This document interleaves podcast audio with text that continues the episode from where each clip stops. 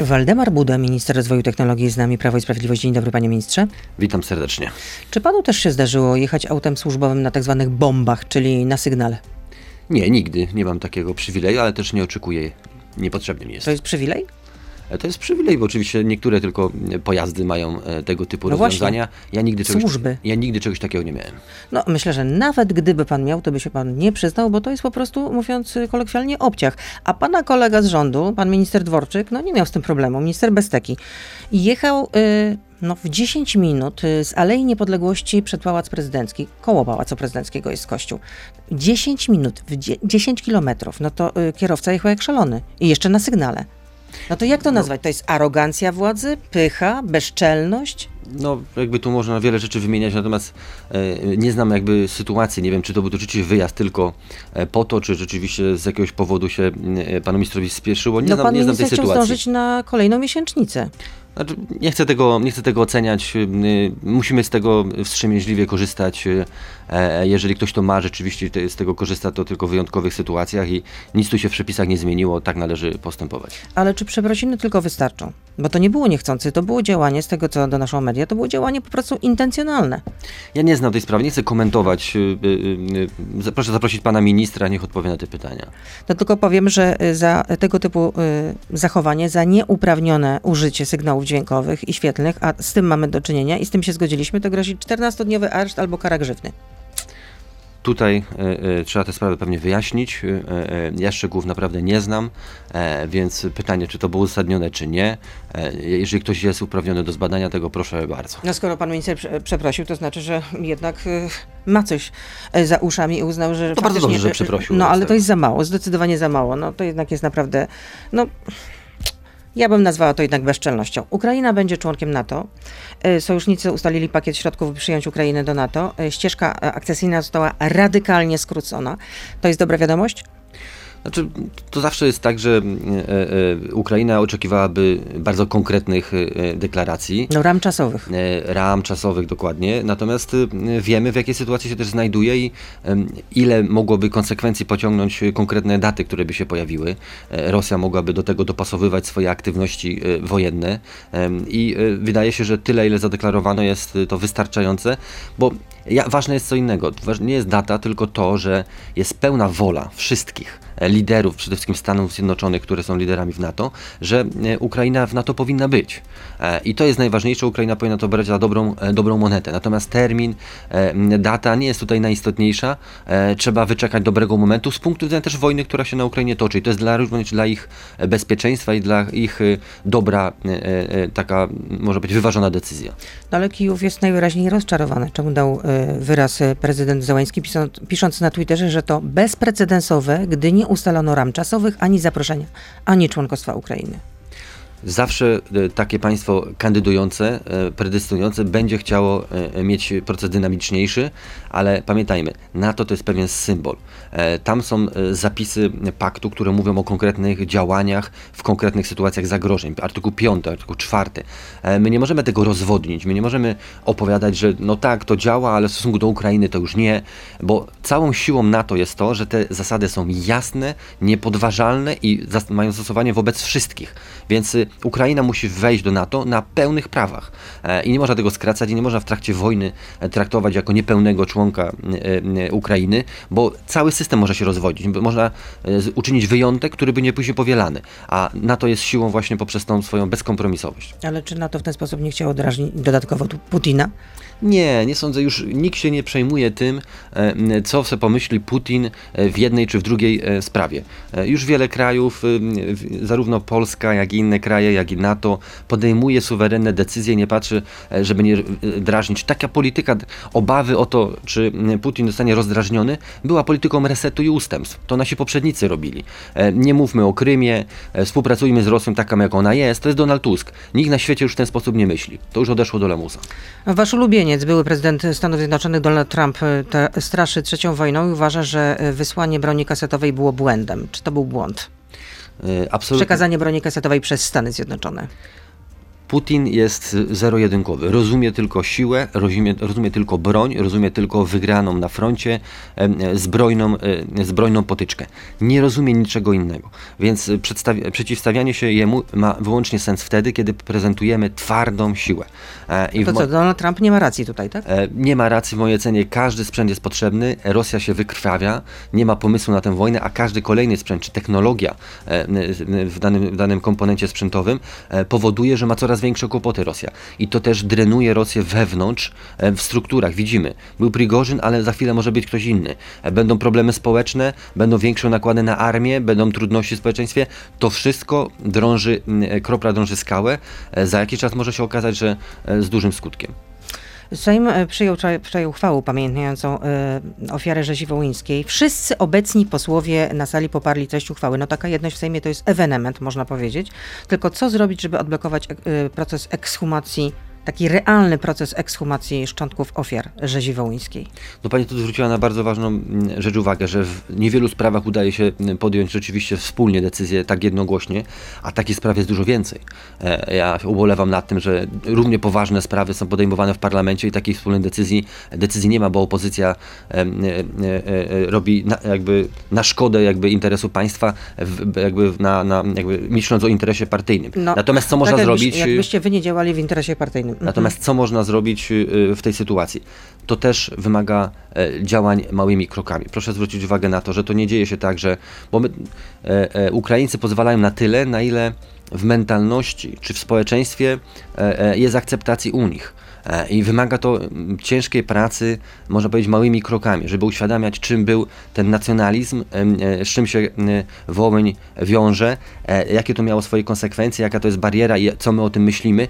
To jest długa historia przed nami, żeby opowiadać o tym, żeby przełamywać i jakby skłaniać Ukrainę do, do ustępstw w tym zakresie, żeby doszło do pewnego rodzaju słowa przepraszam, po drugiej stronie wybaczam. My idziemy w tym kierunku i nic nie dzieje się w takich sprawach bardzo szybko. E, e, krok po kroku, jakbyśmy porównali, co się ostatnimi lata, laty zadziało, to idziemy Tylko tymi mał, takie- malutkimi kroczkami. Tylko jest takie poczucie niedosytu. Dlaczego PiS nie zawalczył skutecznie o ten akt pojednania? No tak jak Zemański ma nie- niedosyt z powodu em, em, braku harmonogramu wejścia do NATO, tak jak my tutaj możemy w ten sposób mówić, ale to są sprawy, których nie rozstrzyga się tak, że ktoś przychodzi, mówi tak, zmieniamy narrację historyczną, e, Ukrainie myślimy co innego o banderze. e, tam nastawienie społeczeństwa też się zmienia. Procencik po procencie jest coraz to jakby lepsze podejście z punktu widzenia polskiego do sprawy wołyńskiej. Więc czekajmy na te jakby naturalne procesy, które tam się dzieją. Pan mówił jeszcze przed y, kilka y, min, sekund temu, że opozycja y, blokuje wszystkie wasze pomysły. To nie jest y, y, do końca prawda. Poza tym, dlaczego miała nie zablokować na przykład Lex Tusk?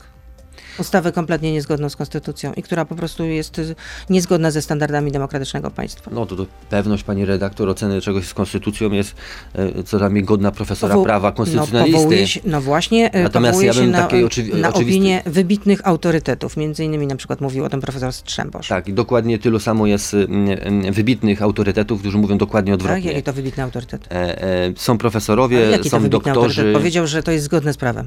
Słyszałem opinię wielu, wielu Ale jedno prawników. Nazwisko, proszę powiedzieć. Ale wielu prawników, słuchaj, nie, nie chcę teraz No cytować. bo ja akurat powiedziałam, na przykład mogę jeszcze wymienić profesor Łętowska, profesor Col, a pan nie może wymienić ani jednego nazwiska a ja- znanego a ja- rzeczywiście. A ja przyślę pani opinię nawet tych profesorów, którzy już wypowiadali się odmiennie.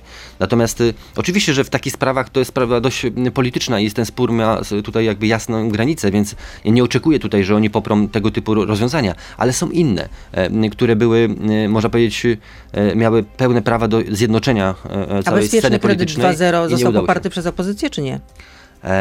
On ostatecznie został, e, zdaje się, poparty. e, Później były poprawki, e, poprawki Senatu, ale A, czyli nie zablokowali tego programu, który pan firmował. Nie zablokowali, ponieważ tego się nie dało zablokować, y, ponieważ y, no, on jest y, na tyle pozytywnie odbierany przez społeczeństwo i osoby, które mogą z tego skorzystać, że byłoby to dla nich ze szkodą polityczną po prostu. No to widzi pan. Dzisiaj no to- mamy ogromne no to jednak tysiące nie osób. opozycji, że chce wszystko zablokować a priori. A ilu Polaków zgłosiło się do tego e, programu? No dzisiaj mamy 4 tysiące wniosków. E, Już e, 4 tysiące. Już 4 tysiące, mamy półtora tygodnia Bo pan funkcjonowania mówił, że programu. 10 tysięcy osób się zgłosiło, ale rozumiem, że dopiero y, 10 tysięcy, 12 tysięcy osób to są osoby, które pobrały formularze, które pytały, były doradcy i tak dalej. A dopiero były zainteresowane, tak? Natomiast mamy już 4000 wniosków, czyli wniosków kredytowych, czyli konkretne osoby, które albo poprzez aplikacje w, w internecie bankowe, albo zgłosiły się do pośredników bądź banków i złożyły wniosek, czyli aplikują już o ten kredyt. A docelowo ma z tego skorzystać kilkaset tysięcy, czyli do 200 tysięcy, tak w ciągu pięciu lat, tak? No wszystko na to wskazuje, że może być dużo więcej nawet. No i to tyle w części y, radiowej, ale jesteśmy cały czas na Facebooku i będziemy kontynuować te rozmowy. Jesteśmy na Facebooku, na Radio ZPL, na YouTube, więc proszę zostać z nami. Beata Lubecka, serdecznie zapraszam. To jest gość Radia Z. Przypomnę, że gościem Radia Z jest Waldemar Duda, y, Duda, Buda, Waldemar Buba, Matko Boska. Przepraszam, jeszcze raz. Jest, prezy- Waldemar. jest prezydent Duda, jest minister Grzegorz Puda i jest też Waldemar Buda. To nie jest mój najlepszy minister rozwoju. Waldemar, przepraszam. Nie chciałam oczywiście pana tutaj w żaden sposób tutaj e, obrazić, e, przekręcać się z nazwisko. takimi pomyłkami na co Nie, nie, nie, no oczywiście, że Waldemar Buda, e, minister rozwoju i technologii. Jeszcze raz przepraszam.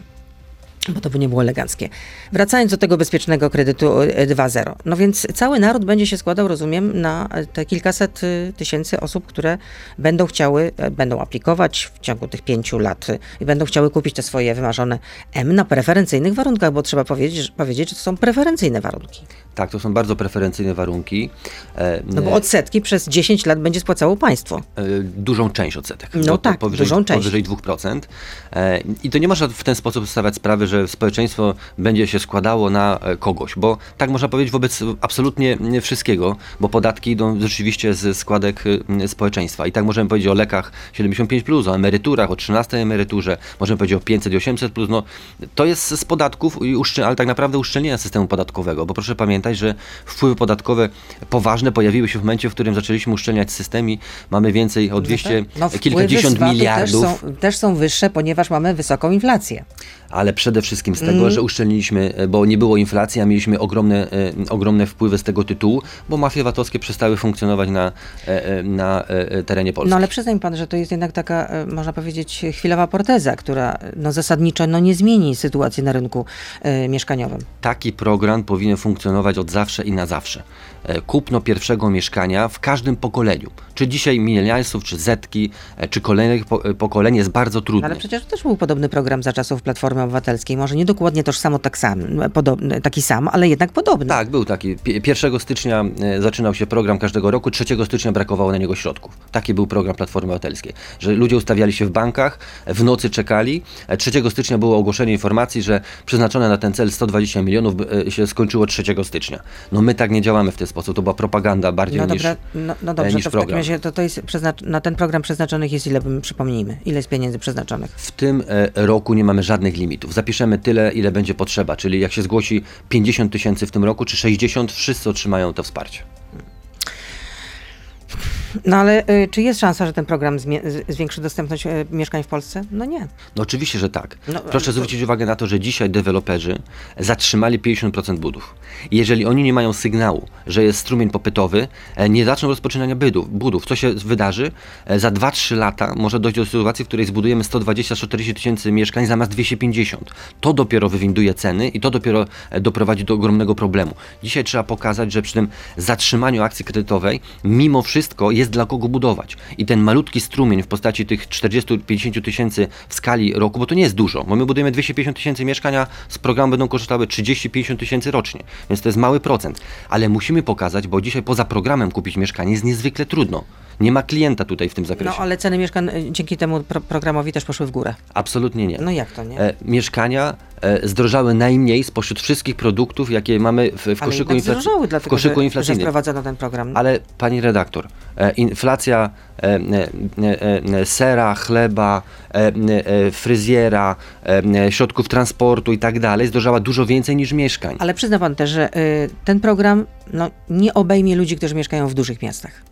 Obejmie i pokaże statystyki, które pokażą, No, ale że... to, i to, ale to, ja to będzie dzisiaj można kupić kawalerkę, będzie można Mam sobie kupić. A informację- kawalerka to, przepraszam bardzo, jeśli ktoś chce założyć rodzinę, mieć dzieci, co najmniej dwójkę, no to przyzna pan, że kawalerka w takim Pani mieście jak. Wrocław, na przykład Gdańsk czy Warszawa, no to Pani redaktor, na kilkadziesiąt podpisanych umów 60% jest z dużych miast. Od razu pani redaktor mówię, czyli jakich? e, e, Warszawa i inne miasta to jest 60% już umów kredytowych jest z dużych miast, więc wręcz, Ale, to, wręcz ale, przeciwnie. A, no to dobrze, to w takim razie duże miasta, czyli jakie? Warszawa, Gdańsk, jakie jeszcze?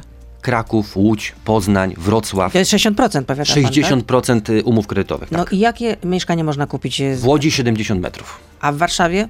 W Warszawie na- e, e, 40-50 metrów, w No, zależności od no sytuacji. właśnie, no a w Gdańsku? Również e, 50-60 metrów. No to. Panie redaktor, my to nie jest program e, e, apartament plus. To nie jest Nie, no, program ale na doskonałe nie mieszkanie. apartament plus, no nie, ale pan, A mieszkania pan, są- że jeśli ktoś chce założyć rodzinę, Mamy- a miałby kupić Ale kawalerkę e, 35 metrów, no to przepraszam bardzo, i, i, I planuje mieć dzieci. Panie, panie redaktor, i spełni swoje marzenia, bo nie byłoby go stać na, na żadne inne mieszkanie, nawet na 20 metrów. A proszę mi wierzyć, że śródmieście Mokotów oczywiście e, być może będzie ciężko, ale jest e, e, Ale Bemowo- Białołęka, Targówek, spokojnie można kupić Albo- mieszkanie za albo 11, Ursus. 11 tysięcy metrów. Albo, Albo Ursus, oczywiście. czyli pod Warszawą, czy, albo Pruszków, albo Otwock. Tak, a w każdym innym mieście można spokojnie kupić duże, dwupokojowe mieszkanie. A to ile w końcu budowano mieszkań pod, pod, waszymi, pod waszymi rządami? Od 2015 roku, czy powiedzmy od 2016? No grubo ponad, e, ponad milion. No miało być 3 miliony. No, e, I tak rekordowo jest od 78 Mieszkanie roku. plus to ile o, ostatecznie mi- mieszkań? To jest mm, kilkanaście, w zależności od tego, jak liczymy i który asortyment, kilkanaście tysięcy mieszkań. No tutaj się nie udało. Jest to jednak klapa. No, no, w 2015 roku e, budowano 140 tysięcy mieszkań, e, w 2022 roku wybudowano 237 tysięcy mieszkań. Nie każdy oceni, czy się udało, czy nie. No ale mieszkanie plus klapa. Piotr, kiedy w, w, w Polsce skończy się patodeweloperka i biurokracja przy budowie domów i mieszkań? Połowie września. Czekamy na decyzję komisji, przygotowane rozporządzenie, skonsultowane. Komisji Europejskiej? Tak, moje rozporządzenie zostało już wydane, tylko czeka na notyfikację techniczną. I co wynika z tego rozporządzenia? Maksymalnie dwa miesiące czekamy. E, Wszystkie patologie, które się pojawiały w, w przestrzeni publicznej, o których dyskutowaliśmy, będą tam wyeliminowane. Odległości, podstawie rozporządzenia? Tak. W roz- w rozporządzeniu o warunkach technicznych ministra rozwoju zawsze to było w rozporządzeniu, myśmy je zmodyfikowali.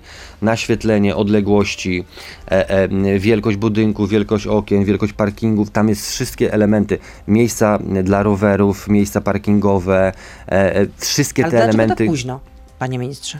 Panie redaktor, Hmm? e, e, lepiej późno niż wcale. I akurat przed wyborami. No, co za koincydencja, naprawdę. Dlaczego nie zmieniliście ustawy o ochronie lokatorów? Ludzie boją się wynajmować mieszkania, boją się, że eksmisja będzie trwała kilka lat i dlatego większość ogłoszeń ma dopiski na przykład nie dla dzieci. E, A z drugiej strony są lokatorzy, którzy się obawiają, że bardzo łatwo im podwyższać czynsz i łat, bardzo łatwo ich wyrzucić z mieszkań. To jest bardzo cienka granica. Wyrzucić z mieszkań to raczej jest y, trudno, natomiast podwyższyć czynsz to chyba jest łatwo. No właśnie, dlatego e, proszę zwrócić uwagę na to, że grupy interesów wynajmującego i najemcy są absolutnie ze sobą sprzeczne. I państwo polskie musi tutaj e, utrzymać pewien status quo e, między tymi podmiotami, bo jedni chcą mieć e, m, prawa absolutne, drudzy chcą mieć prawa absolutne. A my musimy iść tutaj środkiem, czyli gwarantować pewne, e, pewną stabilność wynajmu po stronie e, najemcy, ale też pewne gwarancje e, bezpieczeństwa po stronie wynajmującego. E, Trzeba być tu bardzo delikatnym. A dlaczego ta ustawa nie dotyczy Agencji Mienia Wojskowego? Która ustawa? Ustawa o ochronie lokatorów. Agencji Mienia Wojskowego. Agencja Mienia Wojskowego ma mm, kilkaset Mhm. Jakiś- czy kilka tysięcy mieszkań, to jest w ogóle jakiś pinac w, w, w, w działalności mieszkaniowej, więc to nie jest żaden, żaden, żadne zagadnienie. No, ale rozumiem, że jednak y, dysponuje taką możliwością, żeby wynajmować mieszkania, tak czy nie? Ale ono ma mm, kilkaset prawdopodobnie mieszkań, które wynajmuje na rzecz byłych pracowników, pracowników i tak dalej. To, to, to nie jest żaden segment, który byłby istotny z punktu widzenia całego rynku. Jacek pyta, według danych FOR, czyli mm, Forum Obywatelskiego Rozwoju Fundacji, prawie 60% pustanów, e, pustostanów należy do państwa, do samorządów. Dlaczego rząd dopuszcza do sytuacji, że pustostany należące do państwa nie są wykorzystywane, kiedy mamy taki kryzys mieszkaniowy? No możemy uderzyć w samorządy, w Łódź, Warszawę, w Łódź ma najwięcej i powiedzieć, e, będziemy karać prezydent Zdanowską za to, że ma ruiny, e, które stoją niewykorzystywane, bo to są ruiny, które nie są wyremontowane, a my postanowiliśmy iść inną drogą. Ale państwo ma też, y, państwo jako takie ma też... y, Oczywiście, że nie. Pustostanami. Oczywiście, Czy że nie, to są samorządy, to są samorządy. I nie można ich y, zmobilizować do tego Można, można ich karać za to, Mhm. wprowadzić kary, a można zrobić inaczej, to co my zrobiliśmy. Wprowadzić 80% dofinansowanie do remontów tych budynków. I teraz y, samorządy zwracają się, mamy gigantyczne kwoty, miliard trzysta w tym roku albo i więcej wydamy. Ja już na ten moment miliard sto milionów złotych wydałem na właśnie lokale samorządowe, żeby je remontować albo budować nowe. I poszliśmy drogą wsparcia samorządów, a nie karania ich, bo tak naprawdę niektórzy są radykalni i sugerowaliby, żeby samorządy karać. Ja nie jestem, nie jestem zwolennikiem tego podejścia. A Łódź, o której pan tutaj wspomniał, też wystąpiła te środki? E, Występuje w bardzo małym stopniu, trochę ubolewam nad tym, bo Czy to dużo znaczy, mniejsze miasta budują więcej. Rodzinne miasto nie jest tym zainteresowane? No tro, trochę, trochę mało dynamicznie postępuje, jeśli chodzi o budowę mieszkań. Jeżeli miasto Łódź buduje 100 mieszkań y, rocznie, 100 mieszkań. tak, w sytuacji, w której małe miasteczko potrafi budować 150, y, a Łódź jest czwartym miastem w Polsce, no to, to trochę za mało i mało, mało dynamicznie, ale e, Łódź ma też specyficzną sytuację. On ma ogromny zasób, jest największym kamienicznikiem w Polsce, tylko zasób jest w stanie krytycznym, to znaczy stoją kamienice, które, się, mm, które są absolutnie do remontu, więc bardziej mi zależy na tym, żeby remontowane były te Nawet w centrum miasta. Dokładnie. I to jest przykre. No to widok jest rzeczywiście taki dość y, przerażający nawet powiedziałabym. OZE w blokach, o co chodzi? To znaczy, że co? Mam mały balkon i mogłabym sobie na podstawie tej nowelizacji, która została przy, przyjęta przez Sejm, mogłabym sobie zainstalować taką foto, mini fotowoltaikę? Nie, my proponujemy, bo to jest e, nieefektywne i ostatecznie No bo chcecie promować... y, doprowadziło by do mm, jakby takiej brzydoty, można powiedzieć, No architektonicznej. tak sądzę. E, natomiast my proponujemy, żeby instalować tego typu rzeczy na dachach, po prostu na dachach. Czyli to musiałaby zrobić spółdzielnia albo wspólnota mieszkaniowa. Dokładnie, E, ale później rachunki byłyby korzyścią dla wszystkich lokatorów i myśmy zaproponowali niesamowite dofinansowanie 50% dla tych spółdzielni i mamy wysyp e, tego typu projektów. W zasadzie e, codziennie mamy kilka decyzji, które e, właśnie dotyczą e, wspólnot, spółdzielni, e, e, nawet budynków e, samorządowych. Świetny ruch, e, e, dobre rozwiązanie.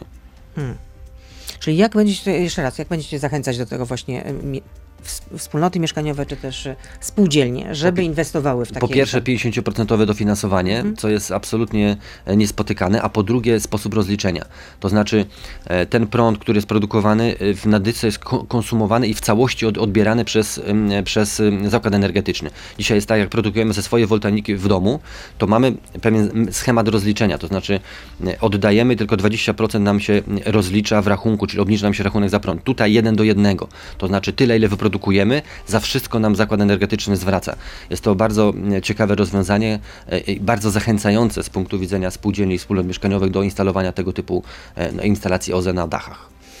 Pytania słuchaczy, co z cenami energii, czy będą podwyżki? E, No, e, e, wręcz przeciwnie, na ostatniej Radzie Ministrów podjęliśmy decyzję, żeby podwyższyć ten limit e, 2000 na gospodarstwo domowe do 3000.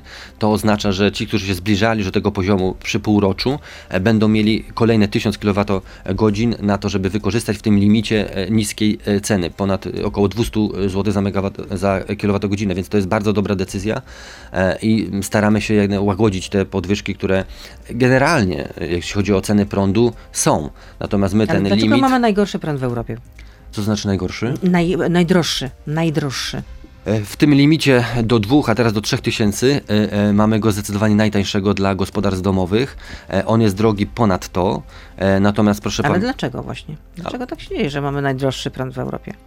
Nie jest to prawdą. e, e, Nie jest to prawdą. Oczywiście są kraje, w których jest tańszy, natomiast No i- my jesteśmy w no. średniej, e, w średniej europejskiej, a No, przy uwzględnieniu tego limitu, który Ostatnio widziałam proponujemy, zestawienie, z którego wynikało jasno, że Polska ma najdroższy prąd. No, y, jak patrzyłam na co się dzieje w Niemczech czy we Francji, no to oni mają zdecydowanie tańszy. no tylko proszę zobaczyć, ile we Francji jest elektrowni atomowych, ile jest y, energii odnawialnej w, y, w, w, w innych krajach. E, No, Są inne Wreszcie przyznał pan, że, jest, że energia odnawialna jest potrzebna. Ale ja jestem ogromnym zwolennikiem. No tak, wprowadziłem na linię bezpośrednią. OZE. No nie, nie, my prowadziliśmy dziki zachód w, tym, w, tej- w, tej, w tej branży. No tak, ale Pod tak domami, to pani redaktor, pod, chciała pani pod domem Ale postawiony przez tak sąsiada długo wiatrak? trwało, żeby można to było, że te, mówiąc kolokwialnie, wyprostować, ucywilizować, skoro uważaliście, że to jest y, no, bandyterka. Zrobiliśmy to. E, e, nic tutaj jakby w rynku e, się złego nie stało, ponieważ proszę pamiętać, że myśmy wprowadzali to w 2016 roku i wszystkie inwestycje na starych przepisach jeszcze powstały, a proces inwestycyjny to ze 4-5 lat, więc tu nie było wielkiego przestoju, jeśli chodzi o te nowe inwestycje. Teraz mamy zliberalizowane przepisy i racjonalnie można te instalacje stawiać. Chcieliście ograniczyć y, limity płatności gotówką od y, przyszłego roku. Y, Z 15 do 8 tysięcy. Chodzi o transakcje biznesowe. Jeśli chodzi o konsumenckie, to miało być do 20 tysięcy. Tak, był Tak? taki pomysł, natomiast nie wiem, czy on jest utrzymany i czy on jest jakby kontynuowany. Wiem, że pojawiały się takie sytuacje. No w wielu krajach jest jeszcze niższy limit, to kwestia Ale dlaczego chcieliście to? Chcecie, kwestia- chcecie doprowadzić do tego, żeby gotówka zniknęła w ogóle z, z rynku? To jest absolutnie nie. Natomiast to jest kwestia też uszczelnienia e, systemu i dzisiaj mamy taki świat, w którym w większości u- używamy kartę. tak? Jak pani redaktor najczęściej płaci? No oczywiście kartą, e, oczywiście telefonem, oczywiście zegarkiem e, i to powoduje, że naturalnie ten proces postępuje.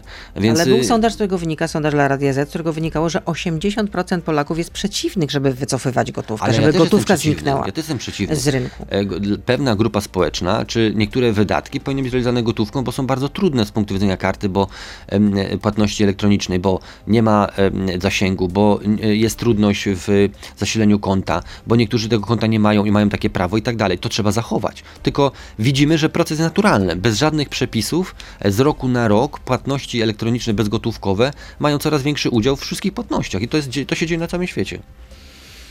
Zielone światło dla pakietu dla przedsiębiorców, ułatwienia tam w zakładaniu działalności gospodarczej, mniej pro, formalności w prowadzeniu firmy. Dlaczego dopiero teraz?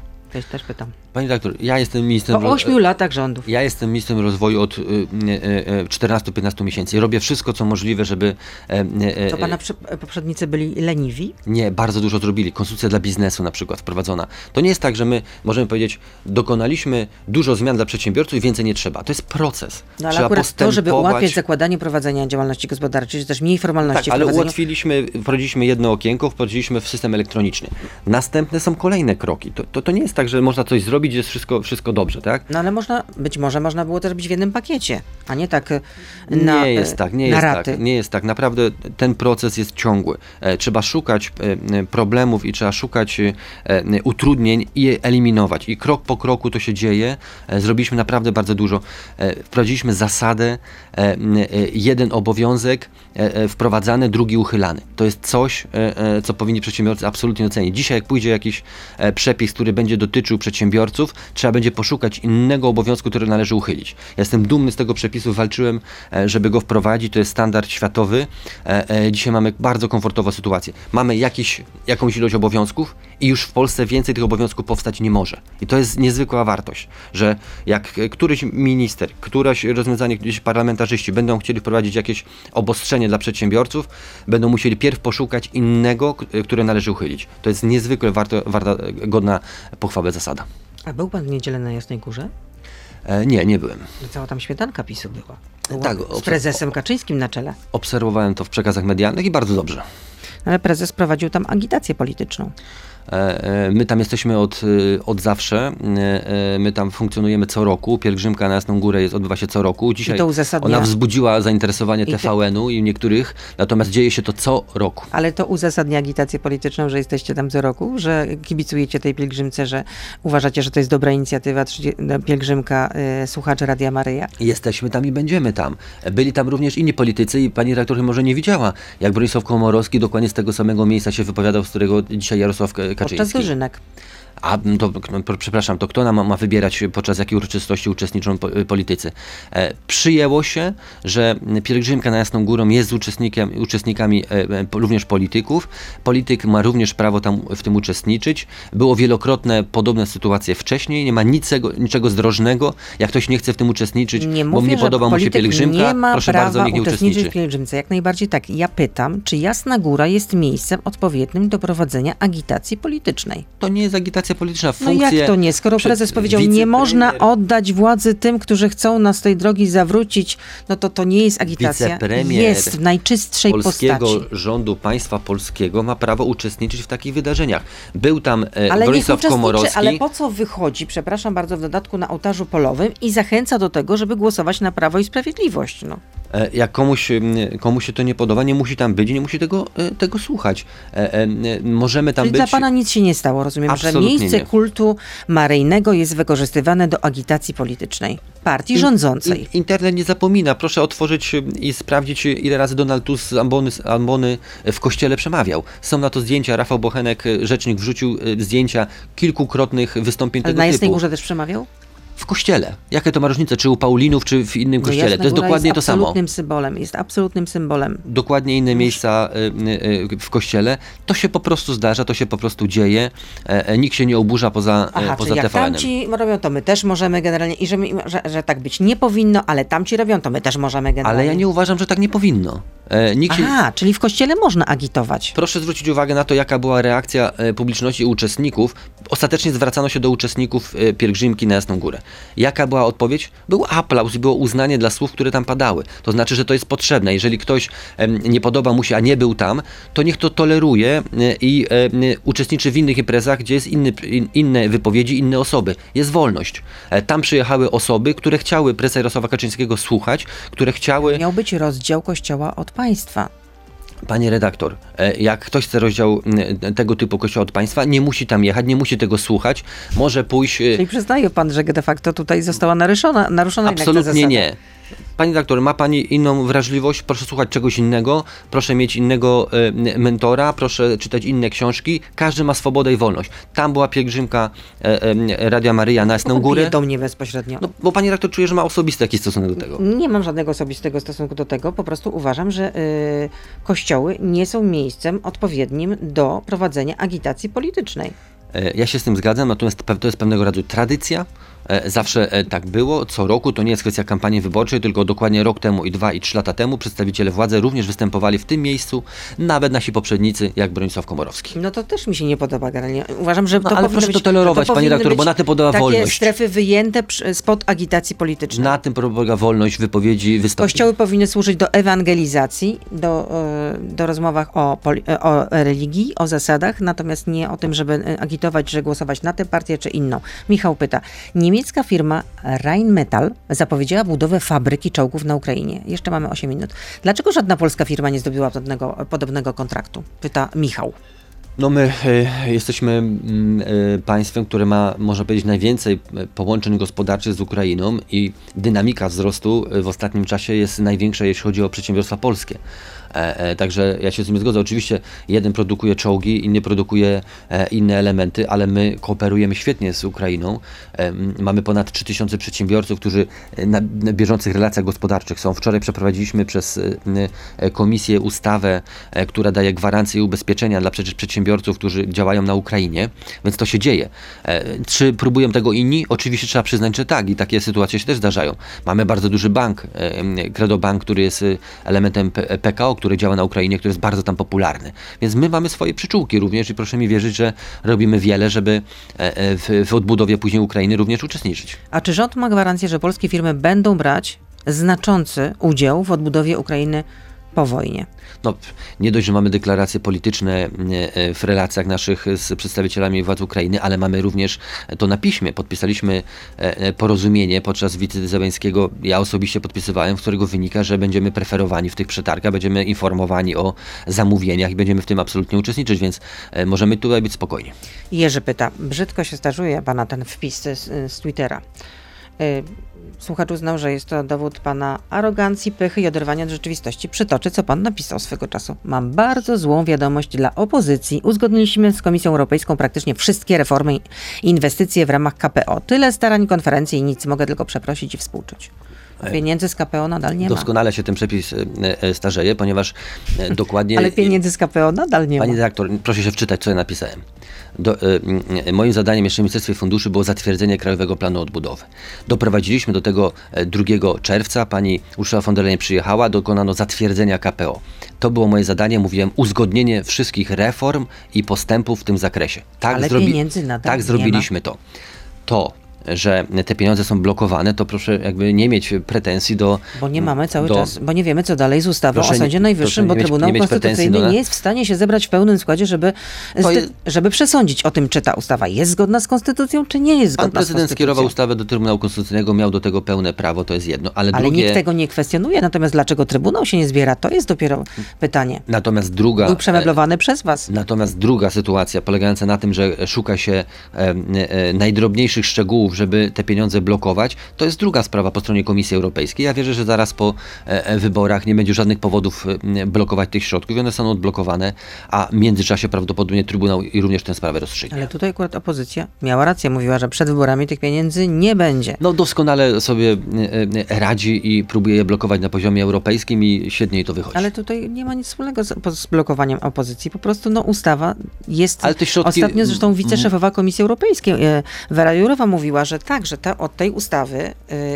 jest uzależniona wypłata pieniędzy na KPO. Tak, I tylko- że nie ma żadnej, i żadnego innego jeszcze tutaj, e, żadnej innej e, przeszkody. Panie redaktor, ale proszę sięgać do historii. E, e, e, przy dobrej woli można było wypłacić te środki bez tej ustawy. To, że ona była jakby oczekiwana i te dyskusje w tę stronę poszły, no to jest pewnego rodzaju jakby kompromis w tym zakresie. Natomiast spokojnie można byłoby wypłacić te środki już dużo e, wcześniej. Komisja była negatywnie do tego nastawiona. E, I tu też trzeba widzieć ten problem. Myśmy No bo- doprowadzili do jakby uzgodnień i do tej ustawy, dlatego, w sądownictwie są na bakier z praworządnością. E, Tak e, twierdzi Platforma Obywatelska i nakłania do Komisję Europejską, że wykorzystuje ten argument przeciwko Polsce. Nie tylko tak twierdzi Platforma Obywatelska, jest również wiele autorytetów prawniczych, które o tym mówiły. Wojciech pyta. "Dl- Ostatnio prezydent w odniesieniu do księdza Isakowicza powiedział, że księża nie powinni zajmować się polityką. Rzeczywiście tak powiedział w gościu Radia Z u Bogdana Romanowskiego pan prezydent. Właściwie Radio Z gościło pana prezydenta w Pałacu Prezydenckim. Czy może pan minister powiedzieć to samo księdzu Rydzykowi, właściwie ojcu Rydzykowi, który podczas nabożeństwa recenzuje politykę PiSu, Unii Europejskiej i opozycji? Czy to nie jest zajmowanie się polityką? Jest e, pewnego rodzaju wrażliwość i każdy mają postawioną e, e, troszeczkę innym miejscu, jeśli chodzi o zaangażowanie się wszystkich spoza, spoza polityki polityką. I dzisiaj możemy mówić, że a, dziennikarz to ma tutaj m, prowidencję polityczną, oczywiście, bo za mocno się angażuje. Można powiedzieć, że któryś z księży ma... Ale pan tutaj teraz e, naprawdę odchodzi od tematu, no, ma, całym ma wypowiedzi, które jakby zbyt mocno angażują go Ale w to jest politykę. odwracanie kota ogonem. I- Ja pytam o, księ- o księży. Ale ja, ja właśnie o tym mówię, Skoro że... pan prezydent powiedział, że nie powinni zajmować się polityką i faktycznie tak jest, to dlaczego ojciec Rydzyk ma tutaj jakieś nadzwyczajne przywileje? I jakoś to jest tolerowane, co więcej, nie tyle Powtarzam. tolerowane, jest, można powiedzieć, oczekiwane przez was. Powtarzam, e, każdy ma tutaj troszeczkę inną wrażliwość. Jedne e, wystąpienia są zbyt angażujące polityczne i są oceniane krytycznie, inne mniej. I tutaj nigdy tej takiej do końca zgody nie będzie, bo dla jednego powiedzenie cokolwiek o polityce bieżącej z punktu widzenia e, jego wrażliwości będzie przekraczającym granicy, a inny powie, no takie rzeczy mogą się pojawiać. My Myślę, musimy zrozumieć, jest- bo pani redaktor ale próbuje, jednak jest różnica, pani redaktor, pan, czy, ale- czy jakby ktoś tu zadał to pytanie, próbuje rozstrzygać sprawę, która ma charakter zupełnie indywidualny. I my tego jakby nie rozstrzygniemy, bo dla tego człowieka jest to przekraczające granice, dla innego powie, Czyli a dla dlaczego, pana, a dlaczego dla nie? pana rozumiem, że to, że ojciec Rydzyk y, podczas nabożeństwa recenzuje politykę Unii Europejskiej, politykę PiSu i opozycji jest w porządku. Ja, Mieści się w pewnym kanonie. ja uważam, że mamy swobodę i wolność. I każdy powinien móc powiedzieć mniej więcej tyle, co uważa, żeby tylko nie łamać prawa i nie Czyli ruszać z am- dóbr osobistych z- e, innych. E, I dotyczy to różnych środowisk. Mówimy o kościele, ale mówimy również o e, marszu e, e, LGBT i tam e, różnych poglądów na różne tematy. Ja też to akceptuję, Dobrze, bo ale uważam, LGBT ja nie też toczy się uważam- w kościele, mówimy też o nabożeństwie, że to się Ja odbywa uważam, że- podczas nabożeństwa. Ja uważam, że wolność słowa, wolność wypowiedzi, przedstawiania swojej argumentacji powinna być tutaj dogmatem e, dużo szersza, jeżeli nie narusza prawa i dóbr osobistych innych. No, I tym- uszanujmy jakby tego typu podejście, bo każdy by chciał, tu nie możemy o tym mówić, tu nie możemy o tym mówić, tu nie możemy o, a to możemy, a tego już nie możemy. To jest droga donikąd. Pozwólmy ludziom Czyli wyrażać nie zgadza swoje się pan z opinie. prezydentem. Nie zgadza się pan z prezydentem. Pozwólmy mówić, Nie zgadza się pan z wyciągajmy własne wnioski z wypowiedzi, No dlaczego które ksiądz padają. Isakowicz nie miał prawa, żeby pytać o to, co dzieje się y, z ekshumacjami, czy też y, po prostu zabiega o to, żeby z godnością pochowano szczątki ofiar rzezi wołyńskiej. I my również o to zabiegamy, bardzo się o to staramy. Rzeczony Ale e, tutaj e, e, Michał, skryty- minister Michał Dworczyk bardzo o, przez- to, bardzo o to zabiega. Hmm. Ale też przy okazji jeszcze y, uprawia piractwo Każdy drogowe. Ma, każdy ma swoje moje wady, ale ilość zalet m, pana ministra Dworczyka jest imponująca. No, i- gdyby, ależ pan naprawdę tutaj laurkę wystawił swoim koledze, gdyby dostał pan polecenie, ostatnie pytanie, od premiera Morawieckiego i drugie, od wicepremiera Kaczyńskiego i te polecenia byłyby ze sobą sprzeczne, to które polecenie by pan wykonał? E, jeszcze taka sytuacja się nie zdarzyła, bo pan premier Mateusz Morawiecki z panem e, premierem, prezesem Jarosławem Kaczyńskim e, mówią jednym głosem. To prawda? Nie ma żadnych różnic? Nigdy nie słyszałem czegoś takiego. Naprawdę? Tak. No znaczy, no może podczas teraz posiedzeń rządu, ale To cały jest- czas rozumiem, że siedzą obok siebie, tak? To jest absolutny dream team i e, uzgadniają wszystko razem, e, mają wspólne zdanie na wszystkie tematy. To jest, to jest e, e, też współpraca oparta na dużej, dużym zaufaniu, dużej jakby rozumieniu się, nawet można powiedzieć, bez słów. Czyli jest taka chemia międzyludzka między obydwoma Ale to panami. widać, to widać, że to są intelektualni partnerzy, którzy postarają ze swoją rozma- Ale cały rozmawiać. czas siedzą obok siebie? E, Na Radzie Ministrów raz, m, e, raz tak, raz nie, to w zależności od sytuacji, od, innych A obowiązków. wczoraj jak to wyglądało? Wczoraj, m, e, m, tak, pamiętam, e, pana profesora Jarosława Kaczyńskiego e, tutaj obok e, pana premiera nie było. Niemniej uczestniczy pan prezes Jarosław Ale w Kaczyński ogóle był na posiedzeniu Ministrów. rządu, tak? Rozumiem. E, Z tego co pamiętam, to, to był, a natomiast nie pamiętam, żeby był, był obok, ale uczestniczy i zna jakby harmonogram Rady Ministrów, uczestniczy w tym procesie. Czyli ostatecznie, czyli nie wiadomo, czy wczoraj prezes Kaczyński był na posiedzeniu rządu, ale ostatecznie rozumiem, że y, polecenia wydaje, jeśli wydaje, premier Morawiecki, rozumiem, tak? To nie jest kwestia poleceń, to nie jest kwestia mm, No zarządzania. ja nie mówię, że to jest rozkaz, przecież to nie jest wojsko, no ale jednak jest pana szefem, przełożonym. No oczywiście, że tak. No, rozmawiamy mm, i to jest może jedność. Pan, pani widzi jakąś różnicę, czy jakąś, że może, mogą być dwa ośrodki, które mówią co innego. Jest absolutnie odwrotnie. Jakby e, dokładnie to samo się mówi mm, e, i, i z ust pana premiera Mateusza Morawieckiego i z ust pana Jarosława Kaczyńskiego. Bardzo dziękuję za spotkanie. Waldemar Buda, minister rozwoju i technologii, był z nami Prawo i Sprawiedliwość. Jeszcze raz przepraszam za, tą, za tamtą pomyłkę. Bardzo dziękuję No, za dobrą mm, rozmowę.